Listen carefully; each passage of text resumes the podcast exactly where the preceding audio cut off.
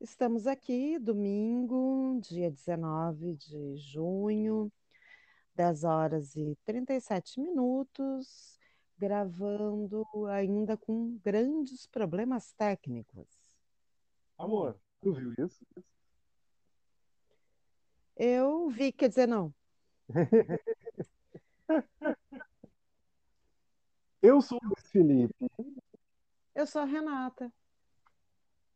Gente, o que, que acontece? O meu notebook foi para o estaleiro e, por consequência, estamos gravando usando os nossos celulares. O meu notebook foi para o concerto e não aceitaram de tão velho que ele é. o notebook da Renata tem lá 12 anos de idade. É.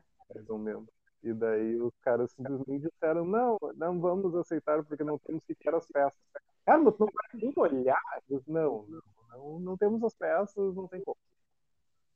E aí a gente está gravando usando nossos celulares, usando com microfones, aí por isso não tem trilha, então, a qualidade de gravação é inferior, aquela coisa toda. Mas estamos aqui para comentar os principais assuntos da semana, como sempre, porque a gente sabe que vocês gostam, que vocês sentem falta, que vocês nos cobram, e daí é sempre muito legal, inclusive, uh, o quanto vocês gostam de ouvir a gente. Então, vamos lá.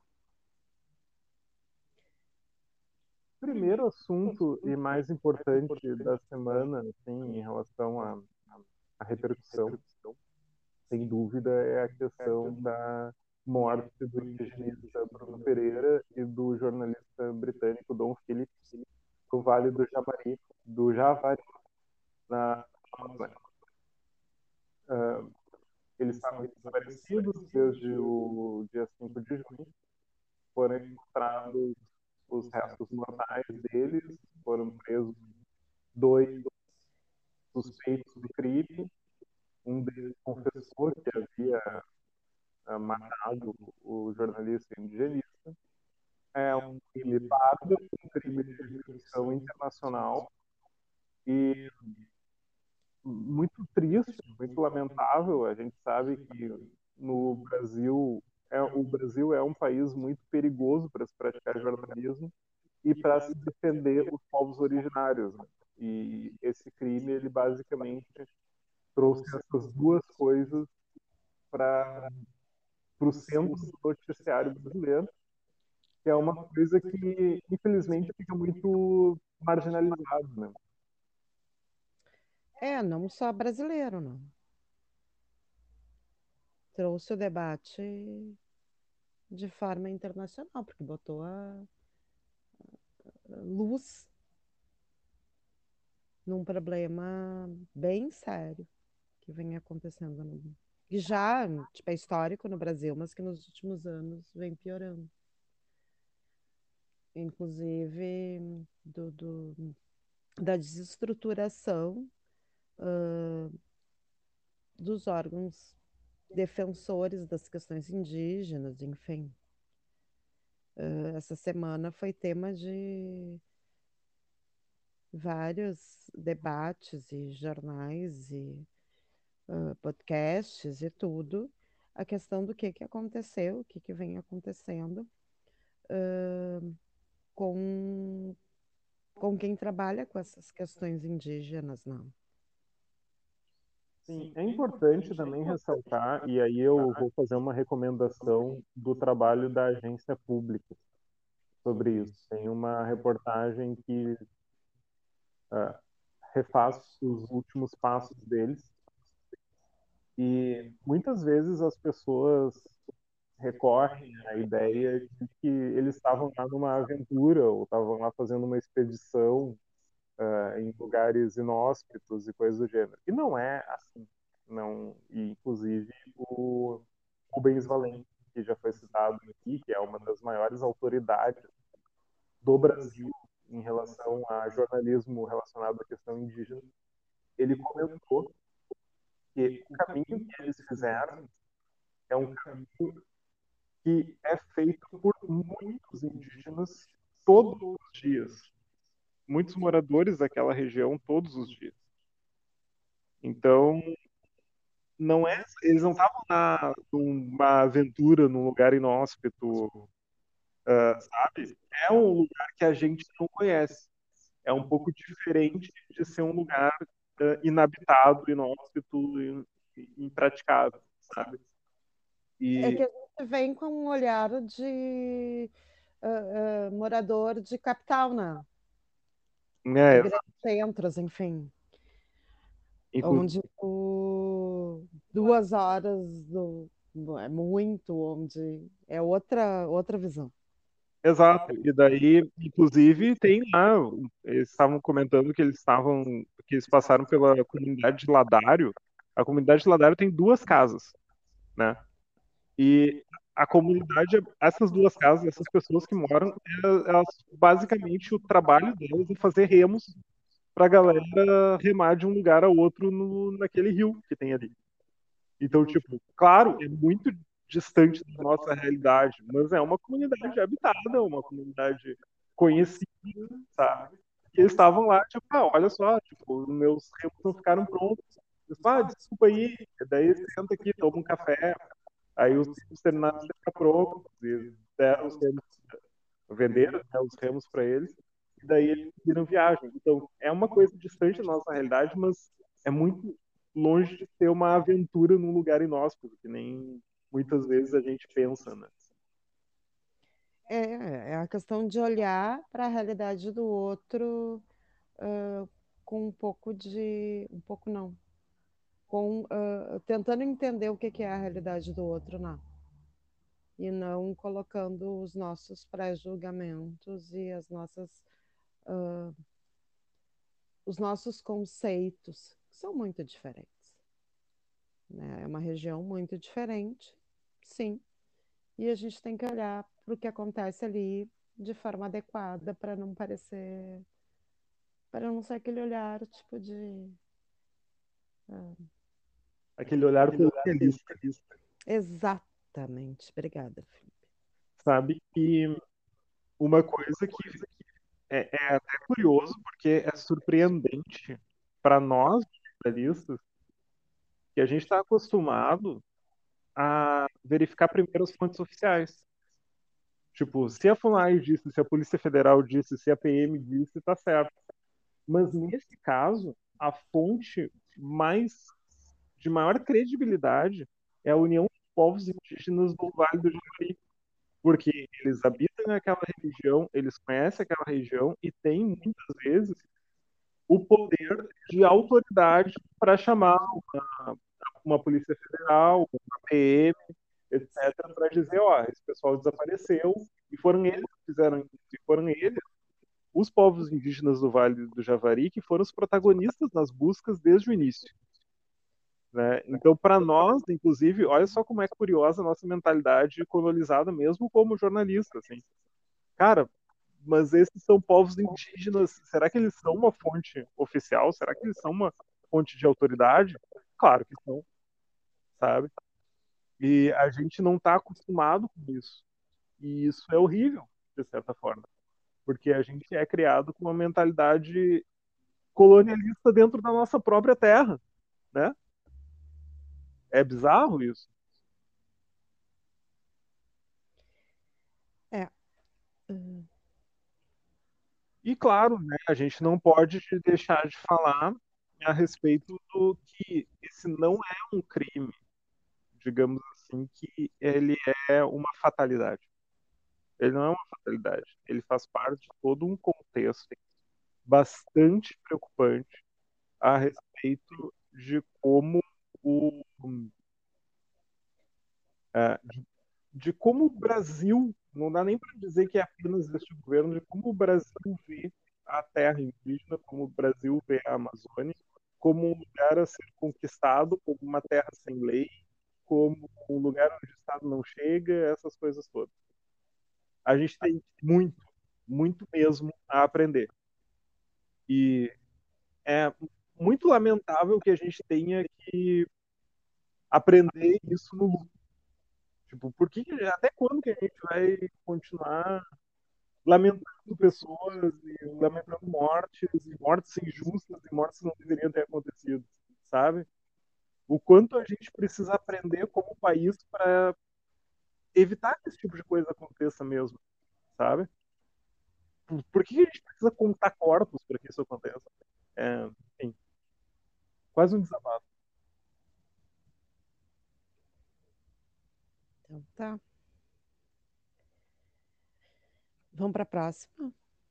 Vamos, eu não lembro qual é a próxima, porque eu não estou com o meu celular neste momento, nós trocamos de aparelho. Vai pro leite. Leite. Vamos lá. Um pouco de política nacional. Não. Política nacional da nossa nação, Rio Grande do Sul, na verdade, tá... Ó, ó, ó. É. Não, é nacional, só um pouquinho. Um pouquinho. Sendo que o Leite é pré-pré-pré-candidato à presidência, até pode ser que seja assim um pouquinho de política nacional. É, é, tá certo, tá certo. Não, mas vamos lá. Eduardo Leite vai ser candidato à reeleição no Rio Grande do Sul. Esse é um movimento importante e esse é um movimento que bagunça bastante, assim, não digo bagunça, mas ele como é que eu vou dizer? Ele refaz o jogo da, da eleição regional no Rio Grande do Sul. Porque o que acontece? O candidato da situação era o vice-governador Ranolfo Vieira Júnior. O Leite renunciou e o Ranolfo estava como, está como governador neste momento. Ranolfo é um nome menos conhecido que Eduardo Leite. Por consequência, nas pesquisas eleitorais, ele não estava aparecendo entre os primeiros colocados. Sim, ele é nosso vice-governador e nem eu sei direito quem é. Exato. O Leite, voltando, ele se torna automaticamente um dos favoritos à eleição, que neste momento está sendo encabeçada pelo candidato bolsonarista, que é o ex-ministro e ex-deputado e deputado federal Onyx Lorenzoni, do PL. Ela, digamos assim, faz com que alguns movimentos de união de candidaturas. Ela tá... quem? A candidatura do Eduardo ah, tá. Leite. É que coisa ruim tu só põe mulher aí. Enfim. Uh, tinha dois, tem dois candidatos bolsonaristas nessa eleição. Onix Lorenzoni do PL, Eduardo Reins do uh, Luiz Carlos Reins. Eu falei Eduardo Reins. Luiz Carlos Reins. Confundi, tu misturou. Luiz Carlos Reins do PP. Esses são os dois candidatos bolsonaristas. O PP está mantendo a candidatura do Eduardo do Luiz Carlos Reins e não há sinal de que vá arredar pé. O Heinz apoiou o Leite na eleição anterior e não há sinal de que vá fazer isso nessa eleição.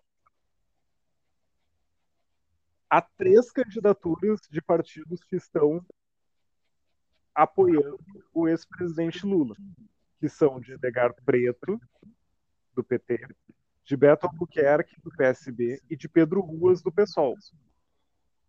E há duas candidaturas na camada terceira via, que é a do Eduardo Leite, do PSDB, e a do Gabriel Souza, do MDB. E tu tá esquecendo, ou tu não botou o Ciro como terceira via? Verdade. E dá para e há também a candidatura do Vieira da Cunha, do PDT, que vai que é o palanque do Ciro Gomes. Com a eleição pulverizada e sem dois favoritos claros, todo mundo tinha chance de. Porque a gente sabe que a eleição uh, de governador é muito imprevisível. É como se todo mundo tivesse parelho nas suas chances. Mas com dois candidatos consolidados nas primeiras posições das pesquisas, o jogo muda e a gente pode ver algumas dessas pré-candidaturas caírem. Tá. Uh, essa semana, na verdade, quando eu botei o leite na pauta era outra coisa, mas que bom que tu contextualizou. eu coloquei ele na pauta pensando no, na história da aposentadoria. Ah, verdade. Então, no meio disso tudo, ele pediu a aposentadoria de ex-governador, pela qual ele tinha direito, eu acho que por um ano ou dois, e ele pediu proporcional a isso. A aposentadoria de ex-governadores foi derrubada no seu próprio governo. E isso rendeu muitas críticas, especialmente de, de pré-candidatos do Partido Novo e do campo bolsonarista, uh, sobre, tá, peraí, ele tinha acabado com as pensões dos governadores, levou isso como uma bandeira de campanha e pediu pensão, ainda assim, tipo, que história é essa? E daí ele contestou, dizendo que não é ilegal, que não é vitalícia, ele só pediu essa pensão pelo tempo que ele uh, teria direito. É, mas é, eu, eu concordo que não é ilegal, não é vitalícia, mas para quem está entrando nessa disputa de novo agora, talvez não seja um, não tenha sido muito esperto. Dá chumbo. Porque, enfim, ele já é a situação, ele já vai ter o que. se- E, e o Rio Grande do Sul ah, tem um histórico de não, não costuma eleger, né? Ah, gover- reeleger governadores. Nunca reelegeu, na verdade. Então, por mais que ele seja, eu imagino que seja um dos favoritos, ah, tem que ter um certo cuidado aí para não dar mais chumbo do que ele já vai ter, porque o, o- acho que o Leite vai vai sofrer bastante. ah, bastante na mão da extrema-direita, né? Vamos ver.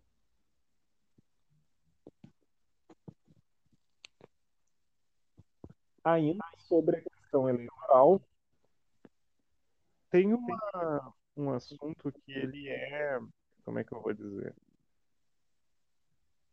Ele é previsível, mas como tu disse quando a gente estava discutindo essa pauta, Renato, por favor, repita para os nossos ouvintes. O quê? O Alexandre de Moraes. Ah, tá. É, assim, ah, tu- eu falei do Alexandre de Moraes e tu disse assim, mas era esperado. Eu disse, tá, mas no Brasil hoje em dia a gente não sabe se o que é esperado. E aí eu até anotei para comentar uma coisa aqui que me remeteu. Alexandre de Moraes vai ser o presidente do TSE que vai cuidar das eleições de 2022. Era uma eleição esperada, mas eh, Alexandre de Moraes posicionou e foi posicionado como um rival do presidente Jair Bolsonaro nos últimos tempos, por decisões suas, inclusive o Jair Bolsonaro, presidente da República, foi a uma manifestação no dia 7 de setembro de 2021 e disse em todas as letras: Alexandre de Moraes, deixa de ser canalha. Ele não falou isso para nenhum outro ministro do TSE, e esse vai ser o ministro que vai cuidar das eleições. É, eu acho que realmente ele vai cuidar das eleições e, e, óbvio, era uma coisa esperada. E até por... tu imagina que os outros ministros também não vão querer essa bronca, né? Então deixa com ele que já tá com a briga comprada. E, mas o, o que me lembrou, que eu estava falando antes, quando eu disse que no Brasil de hoje em dia a gente nunca sabe se o esperado vai acontecer. Ah, não tem relação, mas tem. Foi quando caiu o avião do Teori Zavascki. Eu me lembro que eu disse uma frase. Cara, o- Brasil atual fa- tá faltando muito verossimilhança. Isso foi há cinco anos e meio. E só piora. A impressão que eu tenho, e não sei vocês, assim, mas as- vira e mexe eu vejo alguma notícia e algumas coisas que a gente traz aqui, e tu pensa, cara, eu tô lendo um conto do Lima Barreto. Se não tem essa impressão, tô lendo, falei no Lima Barreto, mas pode ser outros, uh, que tu está lendo alguma questão literária, enfim, que tipo estão inventando um, uma história, não pode ser. Eu é tenho muito essa impressão. Tenho muito mesmo. Parece que a gente está a gente tá numa série, que a gente tá num, é, num, num alienista, que a gente tá em qualquer. No, do Machado de Assis, que a gente tá num livro, que daqui a pouco alguém vai uh, chamar. Estourar. É. Realismo fantástico, de repente. Alguma coisa assim. Tipo, se fosse uma novela, não seria uma novela da Globo, seria uma novela daquela C. É, uma novela mexicana, né? É. A gente tá num roteiro de novela mexicana, total. Total. Porque se a maior parte dos acontecimentos dos últimos cinco anos, se fosse para um roteiro de filme, série ou livro, seria descartado. É. A maior parte. É, falta verossimilhança. Sim. Enfim, uma hora dessa a gente acorda.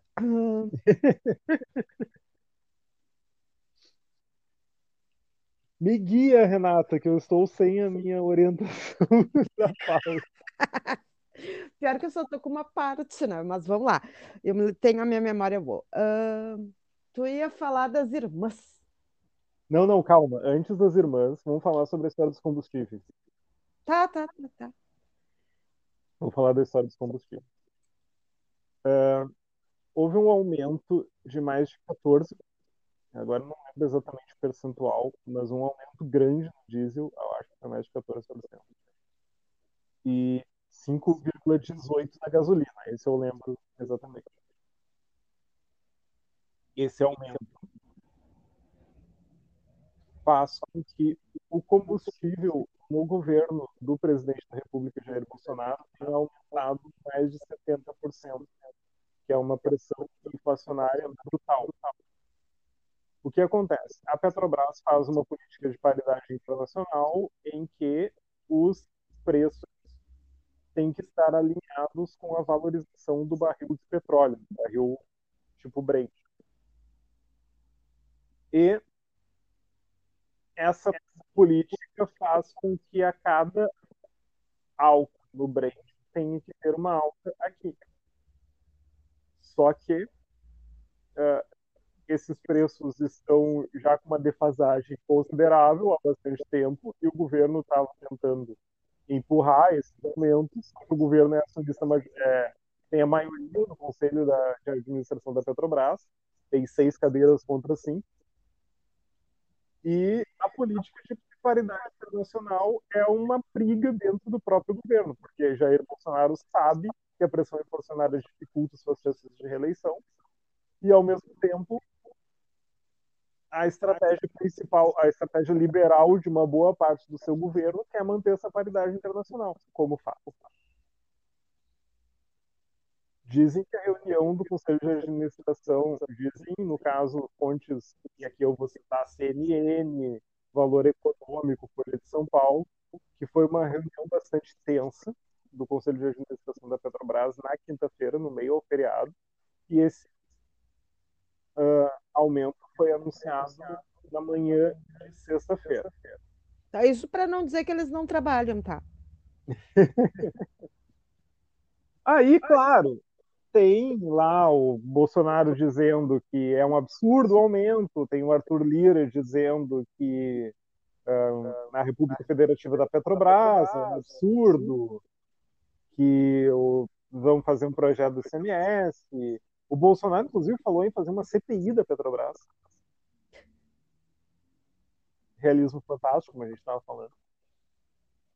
Mas é uma coisa que não há como se solucionar a curto prazo. Tipo, inclusive, está pensando, o pessoal está dizendo, vai renunciar ao presidente da Petrobras. Cara, foram quatro presidentes da Petrobras até agora e a PPI não mudou, que é a política de paridade internacional porque é uma questão quase insolucionável nesse governo. Ou tu vai ser liberal ou tu vai ser intervencionista. Se tu tentar fazer as duas coisas, vai continuar. Vai continuar acontecendo esse tipo de coisa. É, é, é que não se tem posicionamento nenhum, né? A real é essa. Mais alguma coisa em relação a isso? Não, é isso. É isso. Tá, eu só vou fazer uma colocação aqui que as pessoas de, do Rio Grande do Sul vão me entender. Porto Alegre tá super bem, tá? Não tem o que fazer para essa cidade, tá tudo super bem. O... É uma cidade tá maravilhosa, as pessoas nem estão fugindo daqui. Por isso que o prefeito está envolvido em proibir que se use linguagem neutra nas escolas. Uau! Prioridades. É, até porque todas as escolas usam linguagem neutra, né? Tipo, então é, é, é, mesmo gostando ou não, tipo, uma super prioridade. Tá, mas peraí, isso é um, uma lei? É isso? Sim. É uma lei. Foi sancionada. Meu essa Deus. semana pelo Melo. Proibindo o uso de linguagem neutra nas escolas municipais. Dorme com essa. Cara, agora eu acho que as pessoas que dormem nas ruas vão sair das ruas, que as, os calçamentos que estão, as calçadas que estão quebradas vão ser arrumadas, que todas, que o, as, o asfalto que está esburacado vai ficar liso. É, a gente, agora sim, cara, todos os problemas de Porto Alegre vão estar solucionados. Eu só gostaria de fazer um adendo assim, ó, que não é desconsiderando a importância do uso da linguagem neutra, tá? Eu acho bem importante. Só que ele não é usado em, em, em grande parte para se ter toda essa, esse, tipo, essa preocupação para quem é contra. Nem isso, né? Porque não é um prefeito que é a favor do uso da linguagem neutra tentando transformar isso num, num uso bacana dentro das escolas. É uma coisa que nem é tão usada assim. E os caras estão uh, uh, usando o seu tempo para fazer uma lei e sancionar uma lei que proíbe que se use. Tipo, tá, tu vai fiscal. Ai, olha, é só para ferrar com a vida das pessoas numa cidade que tem tudo para ser feito, que está num caos. E aí sai mais essa. Realismo fantástico. Tô dizendo. Esse vai ser o título do podcast, aparentemente. Eu acho apropriado. Hum... Tá, agora tu vai para a sessão de Titi. Vamos para a sessão de Titi. A mais aguardada pela Fernanda Vargas. pois então, em outra edição do podcast, eu comentei a respeito da briga entre Simone e Simaria no programa do Ratinho, correto? Eu, tu comentou sobre isso. Se era sobre as duas, então sim. Então, elas brigaram no programa do Ratinho porque uma não estava cuidando da voz, aquela coisa. Simaria não estava cuidando da voz. Pois tu acredita que a Simaria anunciou uma pausa na sua carreira? Uau! É. Depois de algumas tretas entre as duas, ela anunciou uma pausa na sua carreira. Depois daquele programa do Ratinho, elas fizeram um show em Caruaru, em Pernambuco. Hum. E nesse show, Simária sentiu mal e Simone tocou o show por um bom tempo, enquanto ela se sentia mal. E ao final do show, já se despedindo dos seus fãs, Simária voltou pro show e disse: Não, não, agora eu tô me sentindo melhor. E cantou três músicas. Depois disso, elas tiveram, imagino que tiveram mais algumas tretas, e Simária deu uma entrevista para o Léo Dias, dizendo, colocando uh, lenha na fogueira, digamos assim.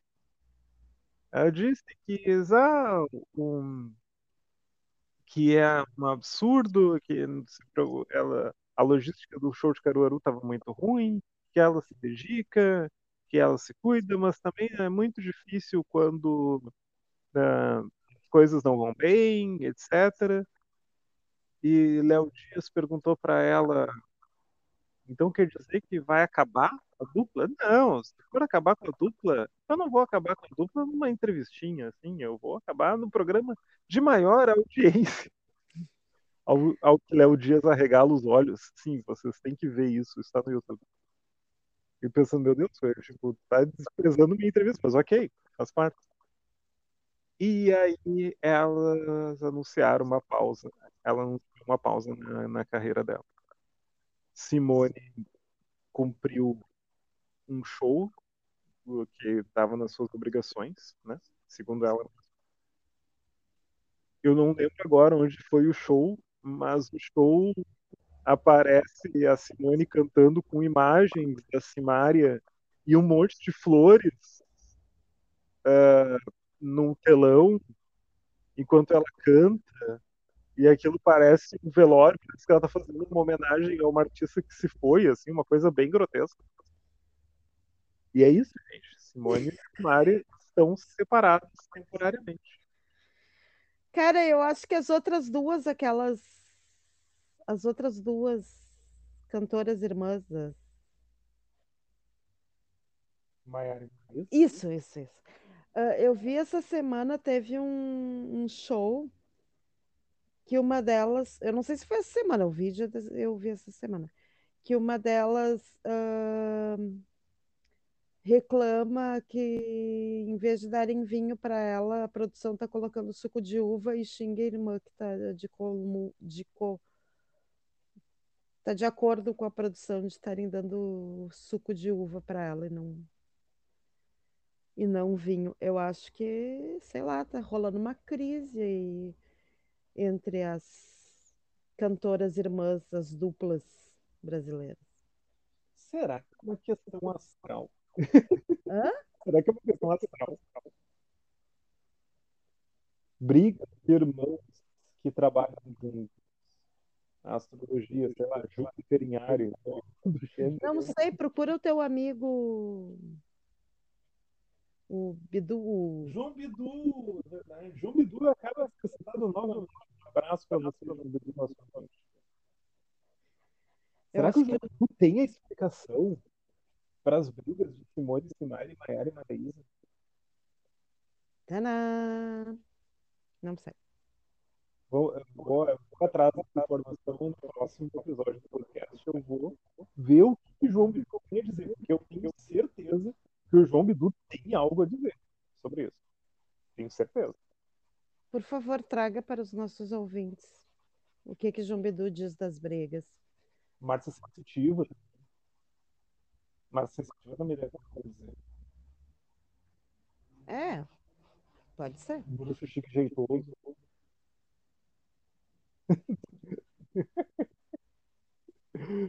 Como é que a coisa derivou pro. Como é que a coisa derivou pro misticismo lá do meio? Eu não ouvi. A coisa derivou pro misticismo lá do B, do nada, assim. Bruxo Chique Jeitoso, Márcia Sensitiva, João Bidu. João Bidu é lá do B, não. João Bidu é lá do A, vamos dizer desse jeito. Uh... Ligue já. Uh, vamos lá. Walter Mercado, que Deus o tenha. Né? Não está mais entre nós. Vocês estão ouvindo o que, que eu aguento todo sábado, né? Vocês estão ouvindo, sem edição é assim. Uh, o vestido da Marilyn Monroe. Vocês percebem que assim, ele descamba e eu não lembro o nome de ninguém. É essa, essa a realidade. Vestido da Marilyn Monroe. Eu apresento ou tu apresenta? É, tu apresenta tudo, amor. Tu tá apresentando muito bem. Oh, muito obrigado. Vamos lá. O vestido que Marilyn Monroe usou quando cantou Parabéns para você presidente John Kennedy. Aquele vestido maravilhoso. ó. É um vestido. Descreve um vestido aí que eu vou errar as cores. É, todo mundo conhece o vestido. É um vestido que parece que a pessoa está praticamente nua, só brilhando. Ah, boa. Excelente descrição. É, um vestido show de bola. Esse vestido foi usado por Kim Kardashian no Met Gala, que é o principal lá, baile de celebridades dos Estados Unidos. E esse vestido voltou danificado para o museu. Ele voltou com as linhas mais estriadas, mais desgastadas.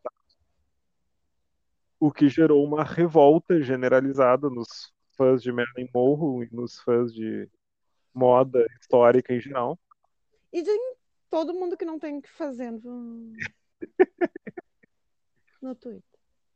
E o museu, que tem um nome estranhíssimo, que eu não consigo lembrar agora, mas ele não parece um nome de museu, ah, rechaçou as acusações de que eles deixaram o vestido ser danificado. O vestido não foi danificado. Ah, ah, o nome é Ripley Believe It or Not. Esse é o nome do, do, do dono do vestido. O nome bizarro. É, não foi danificado, tá tudo certo com ele. ele ela só usou o vestido para para subir as escadas, depois ela tirou e tá tudo certo. E eh, vocês estão sendo muito injustos com, com, com a Kim Kardashian e com a nossa curadoria de moda. Dizer o que, Renata? O que que eu vou dizer? Cara, a Marilyn Monroe tinha uma bunda bem menor. Né? Ela não era uma mulher magra para os padrões atuais. Era uma mulher curvilínea, mas uh, uh, ela tinha certamente um- um- uma medida de quadril menor que a Kim. Mas as pessoas não têm mais nada para fazer. É isso que eu tenho para dizer. Cuida do vestido achou que devia emprestar, emprestou, deu mais publicidade para o vestido, voltou, se conserta como se faz sempre, né? Existem lojas que vivem de aluguel de roupas de festa e a vida segue. Óbvio que pode ter dado uma esgaçadinha, mas tipo, para que que servem costureiras maravilhosas se não é para consertar essas coisas também? Ou tu acha que o museu não tem um, um- um grupo, enfim, de pessoas super bem qualificadas para fazer esse tipo de. Até porque, assim, o vestido da foi praticamente costurado no corpo dela, né? Esse vestido não foi tão óbvio que vai. Não vai servir bem em ninguém, na real. Ou em pouquíssimas pessoas. Ou vai ficar largo, ou vai ficar. E qualquer roupa muito ajustada, ela tem a chance de abrir um pouquinho. Desgasta um pouco e faz parte, né? Se costura, se arruma para isso. Ou tu acha que as roupas, enfim, essas maravilhosas de Oscar não tem às vezes que fazer alguma. Tem, faz parte. Agora as pessoas estão realmente sem nada para fazer. O país fa- faltando verossimilhança e brasileiro no Twitter aí brigando com a Kim. É essa meu, meu, esse é meu desabafo. Eu não tenho nada a acrescentar. Tem mais alguma pauta? Não. Da minha parte é isso. Vamos para as recomendações? Vai lá. Eu queria recomendar duas coisas. Eu queria. Tem um especial do Gilberto Gil no Arts and Culture do Google, que eles é um álbum que foi gravado pelo Gilberto Gil nos anos 70, que tem várias músicas, inclusive um dueto com Roberta Fleck, tem a primeira versão de Estrela, é um troço simplesmente maravilhoso. Eu não sei exatamente por que, que esse álbum foi ah, descartado, imagino que devia ter alguma coisa relacionada ao contrato dele, mas é algo espetacular. É um trabalho todo artístico que foi feito com fotos, com a música. Um, é sensacional. Tá lá no Arts and Culture para comemorar os 80 anos do Gilberto Gil. 80 anos. É. É, minha gente. Uh, saiu uma música nova do Chico. Verdade, verdade. Eu ainda não sei o que dizer sobre ela. O nome da música é Que Tá um Samba. Ah, tá, isso eu podia ter. Quem, to quem toca também é o Hamilton de Holanda, um mestre da, do, da música brasileira. Não, eu queria dizer que eu não sei o que dizer ainda sobre ela, porque eu ainda não vi mil vezes, então ainda não sei a letra de cor. Logo, eu não sei se ela é a melhor música do mundo ou se ela é uma música do Chico, simplesmente. Sempre músicas do Chico, simplesmente eu gosto porque são agradáveis. Né? Algumas eu me apaixono perdidamente, outras me apaixono um pouco, outras são uma paixão rápida. Outras são amores antigos, mas enfim, ainda não sei como é que a minha relação com essa música vai rolar, então não tenho muito o que dizer. Ela ainda é uma desconhecida para mim. Simpática, óbvio, mas desconhecida. Era isso. falando, falando em recomendar o que eu não conheço, uh, me chamou a atenção Hoje eu fui dar uma passada no Twitter, como sempre, antes de gravar, né? Para ver se tem alguma coisa que, que eu preciso olhar. E me chamou a atenção a quantidade de, de citação do Altas Horas que rolou essa noite. E aí eu fui atrás para ver né, o que estavam falando. E parece que esse Altas Horas foi sobre cinema nacional. E aí Tava o, o Rodrigo Santoro, o Tony Ramos, o DG, o, o Evandro Mesquita cantando Blitz. Um, enfim, tem várias falas interessantes, inclusive falas políticas. E parece que foi um, um, um programa bem interessante, assim, pela quantidade de videozinhos que eu vi né? Uh, e de citações, acho que de repente está valendo a pena dar uma olhada para quem tem casa sem fazer nada e está muito frio, se tu está na região sul. Hoje está um dia para, enquanto tiver sol, comer bergamota no sol e depois, sei lá, ficar embaixo das cobertas. Agora a gente está gravando embaixo das cobertas ainda, por exemplo. Uh, mas enfim, né? É uma para quem está sem fazer nada aí, de repente está valendo dar uma olhadinha. e assim, o Felipe disse que ele, a gente, ele não falou sobre o Rodrigo Santoro num podcast. Eu jurava que ele tinha falado. Para mim, a imagem que eu tenho é dele falando, a gente gravando, mas ele disse que não, que ele falou numa janta. Mas enfim, era como o Rodrigo Santoro, galã, jovem, e eu fiquei pensando, cara, o Rodrigo Santoro, quando era jovem, era muito sem graça. Mas agora ele tá mais interessante. Tá aí uma polêmica, hein? O Rodrigo era jovem, era sem graça? Opine, por favor. Nosso ouvinte, nos traga a sua opinião. É, olha aquelas imagens dele com o cabelinho comprido, amarradinho, tipo aquela cara de. Ah, ele tem uma cara de adolescente durante muito tempo. Ele na acho que é na terceira temporada, na segunda temporada de ou na sexta, ai, não sei, eu não sei em que temporada tá agora de sessão de terapia. Tá? Tem na temporada que não é a que tá agora, porque essa eu não comecei a assistir, mas na anterior ele tá aparecendo, ele tá muito gato. Eu acho que ele ficou gato. Depois de velho, olha que eu não é um não é um... Geralmente eu acho que os, depois de uma certa idade os homens ficam menos interessantes, mas ele eu acho que ficou mais interessante depois que passou de uma certa idade.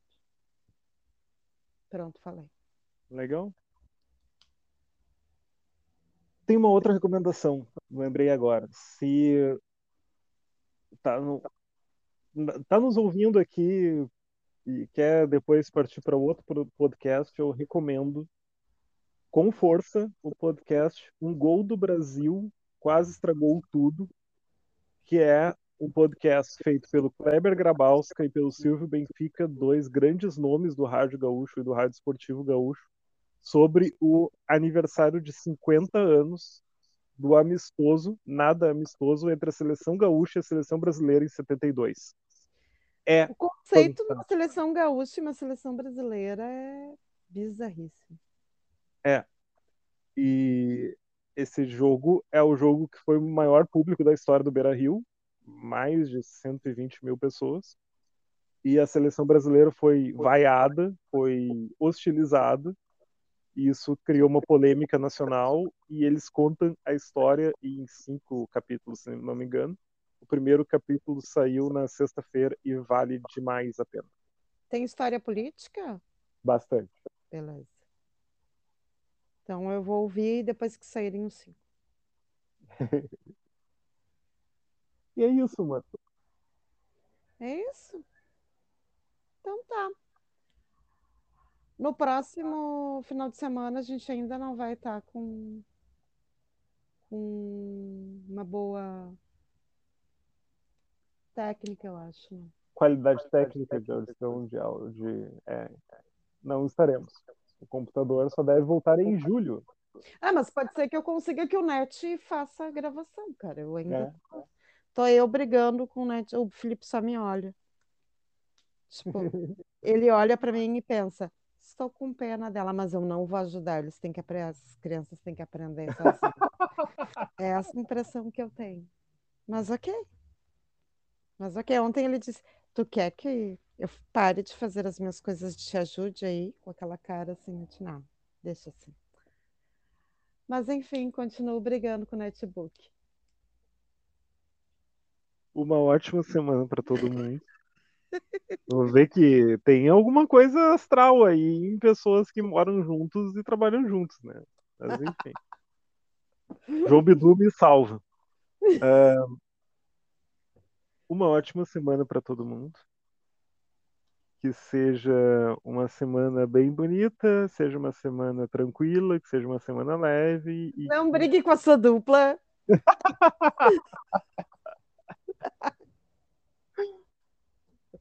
um beijo para todo mundo e até a semana, até o final de semana que vem. Até.